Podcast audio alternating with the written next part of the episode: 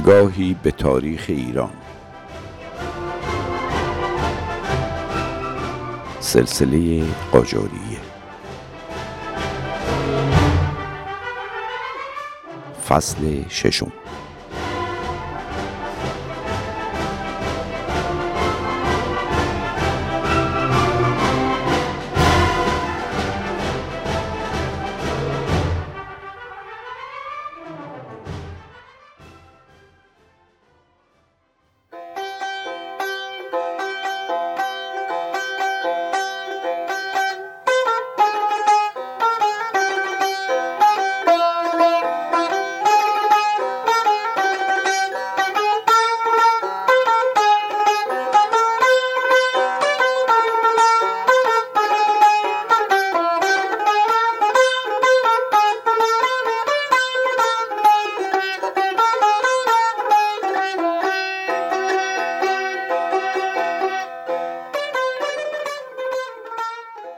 شنوندگان و همراهان صمیمی درود بر شما. در فصل گذشته به سلطنت فتلی شاه قاجار پرداختیم. دورانی از سلطنت که در طول تاریخ دراز مدت وطن هیچ پادشاه و فرمانروایی در کشور ایران به اندازه این سلطان عیاش و زنباره و بیخرد و خائن یادگاری از بیمسئولیتی و وطن بر دهی و گشودن پای بیگانگان به ارکان تصمیم گیری حاکمیت از خود بر جای نگذاشت. وسعت سرزمین های از خاک کشور که در دوران سلطنت او برای همیشه از خاک ایران جدا شد و به دست بیگانگان افتاد شش کشور حال حاضر جغرافیای جهان را شامل می شود ارمنستان، ترکستان، جمهوری آذربایجان فعلی، گرجستان، داغستان، قرباق، نخجوان، سمرقند، بخارا، هرات و نیمی از خاک فعلی افغانستان در عهد این پادشاه جابر و خائن زمیمه خاک بیگانگان شد.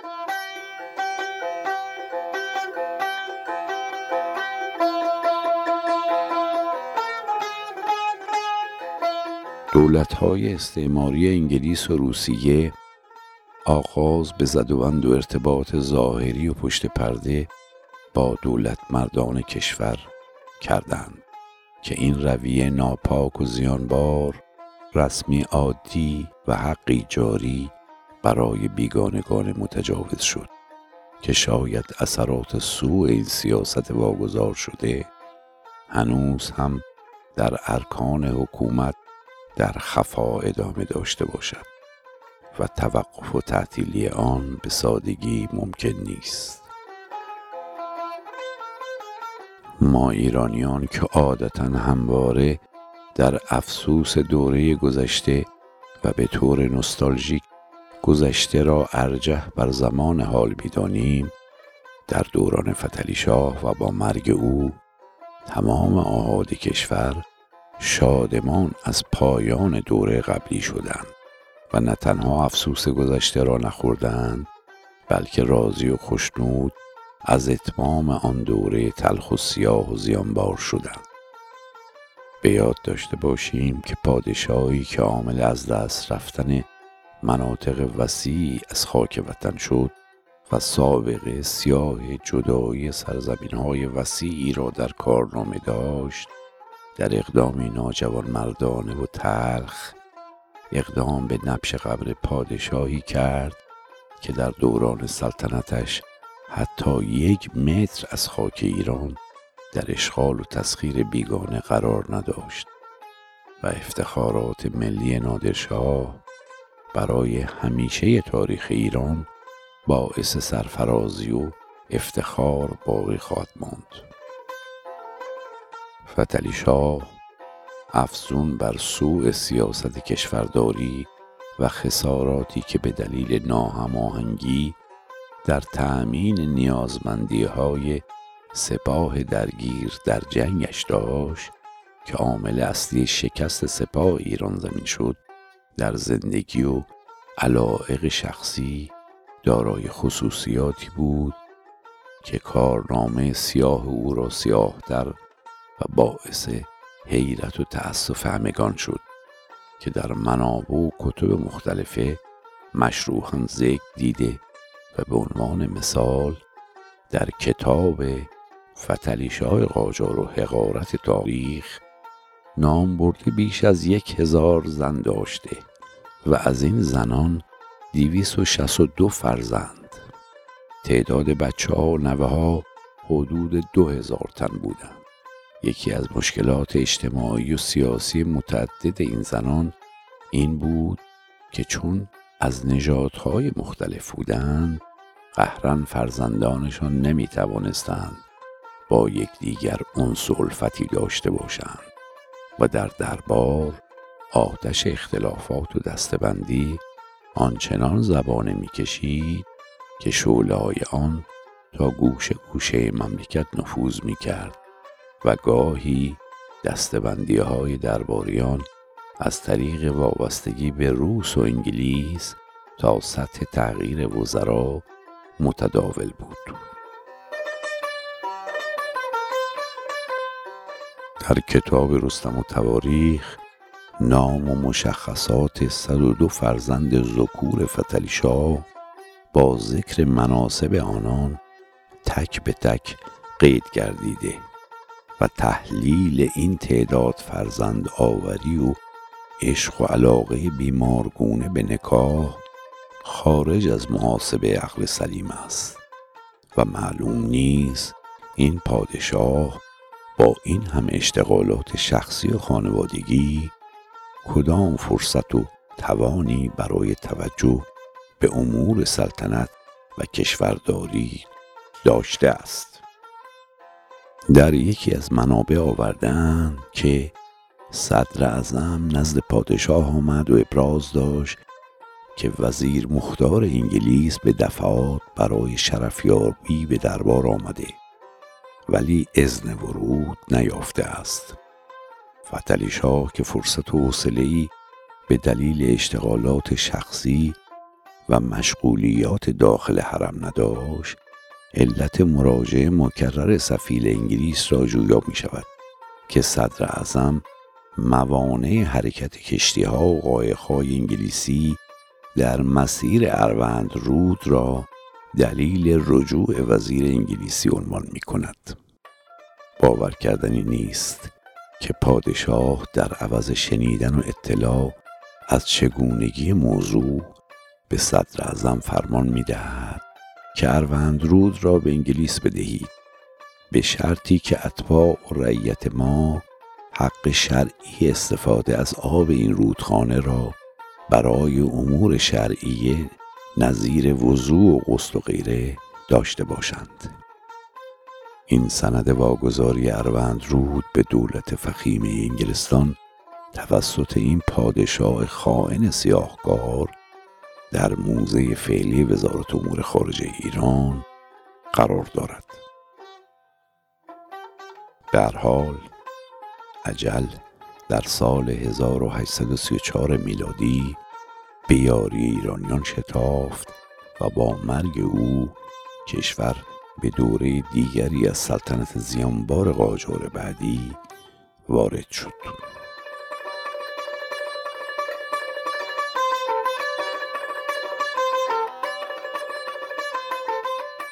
باز هم بعد از مرگ پادشاه برای جانشینیش هنگامه ای برپا شد. پس از رسیدن خبر فوت فتری شاه به تبریز محمد میرزا فرزند عباس میرزا که پس از پدر سمت ولیعهدی یافته بود به تاریخ ششم رجب 1250 هجری قمری در تبریز به دستیاری میرزا ابوالقاسم فراهانی قائم مقام ثانی به تخت پادشاهی جلوس نمود و در چهاردهم همین ماه به همراهی سفرای انگلیس و روس و توپخانه و سپاه مفصلی که فرماندهی آن با لندرزی از سران لشکری انگلستان بود از آذربایجان به قصد تهران حرکت کرد. قبل از رسیدن محمد شاه به تهران بعضی از برادران او مثل علی میرزا زلد و سلطان و حسین علی میرزا فرمان فرما و حسن علی میرزا شجاع السلطنه به خیال جانشینی پدر افتادند. از آن جمله زل و سلطان که بر تهران مستولی شد و خود را عادل شاه و علی شاه خواند. و به نام خیش سکه زد و تا ورود محمد شاه به پایتخت یعنی در مدت چهر روز به مصرف اندوخته و خزانه دولتی و اصراف و تبذیر مشغول بود. تا آنکه محمد شاه در نوزدهم شعبان به تهران رسید و زل و سلطان تسلیم شد و از طرف شاه مورد عفو قرار گرفت. محمد شاه در همان ابتدای تاجگذاری تعدادی از برادران خود را که اندیشناک از تحرکاتشان برای قبض سلطنت بود تبعید و یا محبوس و تعدادی را کور و علیل کرد. به طوری که پس از برگزیدن قائم مقام ثانی به صدارت و به تدبیر او و سردار انگلیسی به نام لندرزی سپاهی مجهز به جلوگیری و دفع برادرش شجاع السلطنه فرستاد و ایشان را در قمشه شکست داد و شیراز را از دست دو برادر مدعی دیگرش بازپس گرفتند و فرمان فرما و شجاع السلطنه را که به شیراز پناهنده شده بودند هر دو را دستگیر و شجاع السلطنه نابینا و زندانی گردید و فرمان فرما نیز کمی بعد در وبای عام تهران جان سپرد.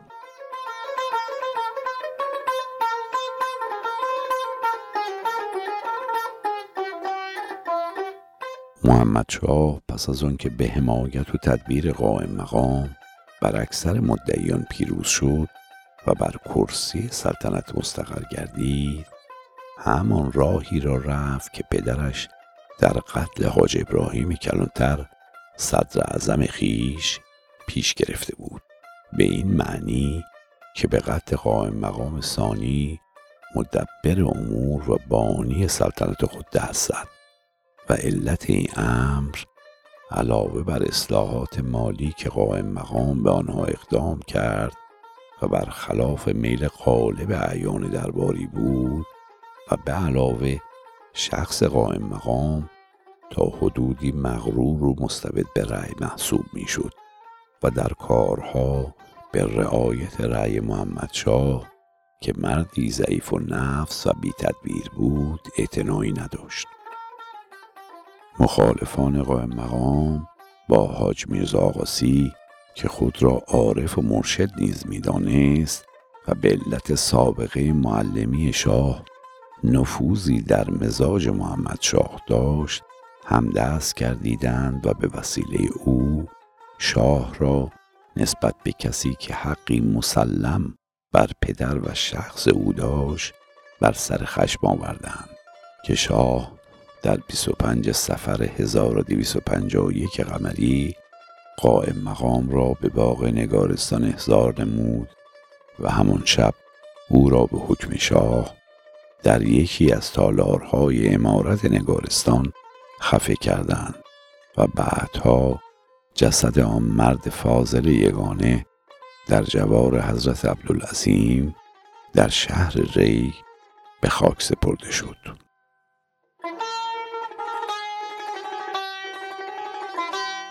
پس از قتل قائم مقام محمد شاه صدارت خود را به حاجی میرزا آقاسی که آخوندی ایرمانی بود سپرد و این شخص که بی اطلاع و سادلو و بی تدبیر در تمام امور بود. در مدت پادشاهی محمد شاه در صدارت او باقی ماند و شاه پیوسته اعتماد و ارادت مخصوص به او داشت. در دوره فتلی شاه یکی از فرزندانش به نام کامران میرزا حاکم شهر هرات بود. لیکن همواره در ارسال خراج هرات به دربار استنکاف میورزید و گاهن به منطقه سیستان نیز تعرض می نمود. در اوایل جلوس محمد شاه کامران میرزا نقض عهد کرد و محمد شاه که همواره خیال تسخیر حرات را در سر داشت و روزها نیز به علت دست یافتن بر حوالی بخارا و خیوه و نزدیک شدن به حدود افغانستان می‌خواستند به هرات راه یابند پادشاه ایران را به این کار تشویق نمودند. لیکن انگلستان با این امر مخالف بود. ولی به موجب عهدنامه ای که انگلیس با دولت ایران داشت شرط کرده بود که در اختلافات بین ایران و افغانستان دخالت نکند. انگلیس چون مساعیش در منصرف کردن محمدشاه در حمله به افغانستان مفید نیفتاد. به برانگیختن عمرای افغان بر ضد ایران اقدام نمود و تعدادی از متخصصان نظامی خود را برای تقویت قلعه هرات نزد کامران میرزا فرستاد که باعث شد لشکرکشی محمد شاه به هرات و محاصره اصار شهر به نتیجه نرسد و محمد شاه به مدت ده ماه معطل در پشت دروازه های شهر شد. در حین محاصره هرات سفیر انگلیس به اردوی شاه آمد و پس از رفتن به هرات و ملاقات با کامران میرزا قرار گذاشت که کار جنگ را به آشتی تمام کند و چون در همین زمان سفیر روس نیز به نزد محمد شاه به اردوی او رفت و او را به پشتیبانی روسیه در حمله به هرات تشویق کرد. لذا دولت انگلیس موفق به اجرای مقاصد خود نشد و لذا حمله به عراق را عملی خسمانه علیه خود ابراز داشتند و کشتی های جنگ انگلیس هم برای بازداشتن محمدشاه از حمله به هرات جزیره خارک را تصرف کردند.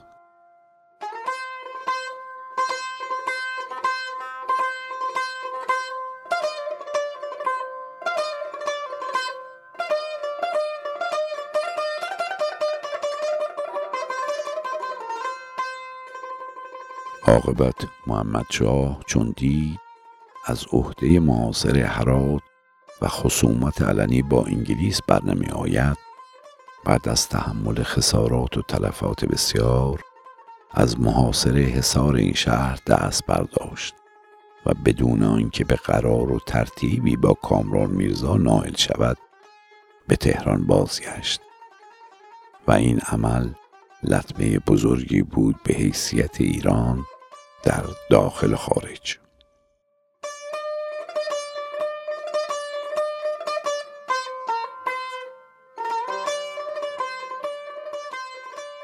همان گونه که در فصل گذشته عنوان شد ورود و نفوذ و دخالت عاملین دولتهای استعماری انگلیس و روس و عثمانی به دربار ایران از دوران سلطنت فتلی شاه آغاز شد و این دولتهای استعماری از طریق مذاکره و اعمال نظرات خود به طور مستقیم و در صورت عدم توفیق با زد و بند و چینی مخفیانه و پشت پرده و در نهایت و در صورت عدم توفیق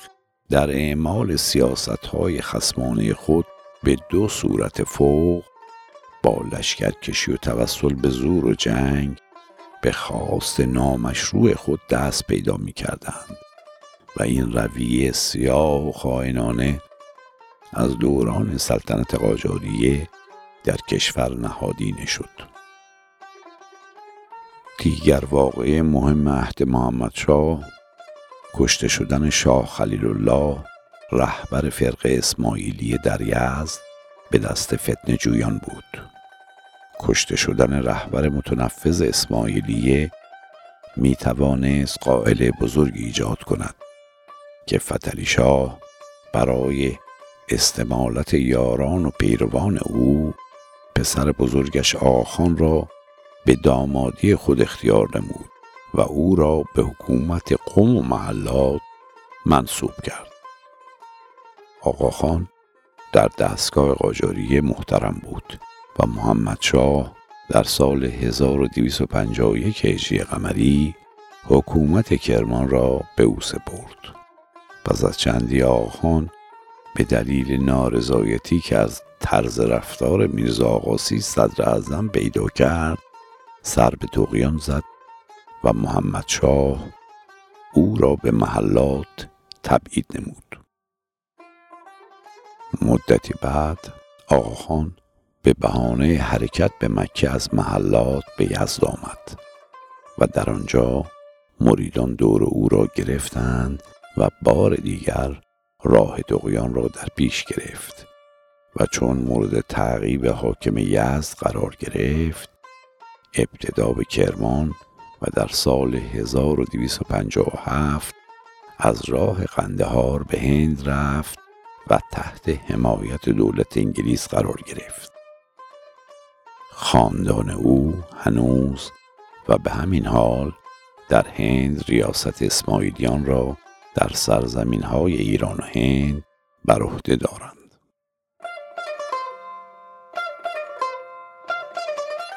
در اوایل دوران سلطنت فتلی شاه یکی از علمای شیعه از اهل بحرین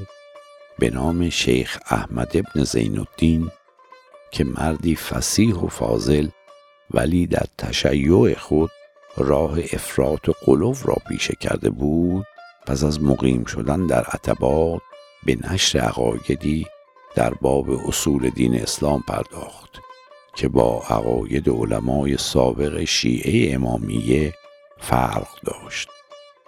به این معنی که او از اصول پنجگانه شیعه دو اصل را منکر شد. اصل معاد و اصل عدله در عوض یکی دیگر از علما به نام شیخ احمد احسابی رکن دیگری را که رکن چهارم می‌خوانند به اصول سگانه مورد اشاره اضافه کرد و آن را لازم و از جمله اصول دین شمرد که بر اساس این رکن و عقیده یک نفر وکیل یا نایب از میان شیعیان کامل و جامع بین آهاد شیعه و امام زمان غایب واسطه باید باشد و شیخ احمد احسابی که خود را شیعه کامل می‌دانست به عنوان وکیل امام غائب مطرح شد و پیروان او را شیخی می‌خوانند. پس از احمد احزابی ریاست فرقه شیخیه به یکی از شاگردان او که حاج سید کازم رشتی بود رسید. و سید تا سال 1259 که فوت کرد از طرف شیخیه به این حدیث شناخته می‌شد و شاگردان بسیار از مجلس درس او فایده می بردن. بعد از وفات حاج سید کازم رشتی بین دو تن از شاگردان او در باب جانشینی استاد رقابت در گرفت و هر کدام این مقام را از آن خود دانستند. یکی حاج محمد کریم خان قاجار و دیگری سید علی محمد شیرازی.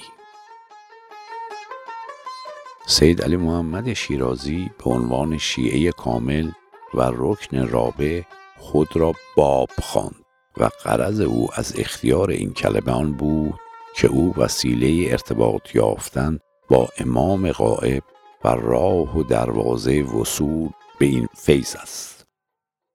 حاج محمد کریم خان قاجار همچنان به ریاست شیخی ماند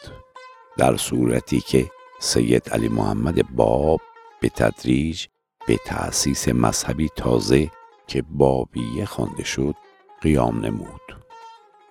ظهور ادعای سید علی محمد باب در سال 1260 هجری بوده است. درست هزار سال پس از غیبت امام دوازدهم که به عقیده شیعه غیبت کبرا در سال 260 هجری اتفاق افتاده است. اندکی بعد از قیام سید علی محمد باب او پای ادعا را بالاتر گذاشت و خود را همان امام قایب شیعیان دانست که در طی هزار سال انتظار ظهور او را داشتند و کتابی آورد به نام بیان که آن را به زعم خود فصل کننده قرآن میپنداشت. دعوت سید علی محمد باب در بوشهر و شیراز و بعضی دیگر از نقاط ایران پیروانی پیدا کرد و از آن جمله منوچرخان معتمد دوله باب را به اصفهان فراخواند و او را تحت حمایت خود گرفت. اما پس از فوت معتمد دوله در سال 1263 اجری چون باب در اصفهان دعوت خود را از سر گرفت او را به امر محمد شاه از اصفهان به آذربایجان بردند و در قلعه چهریق زندانی کردند و در شعبان 1266 چنان که خواهیم دید به فتوهای علمای تبریز تیرباران نمودند.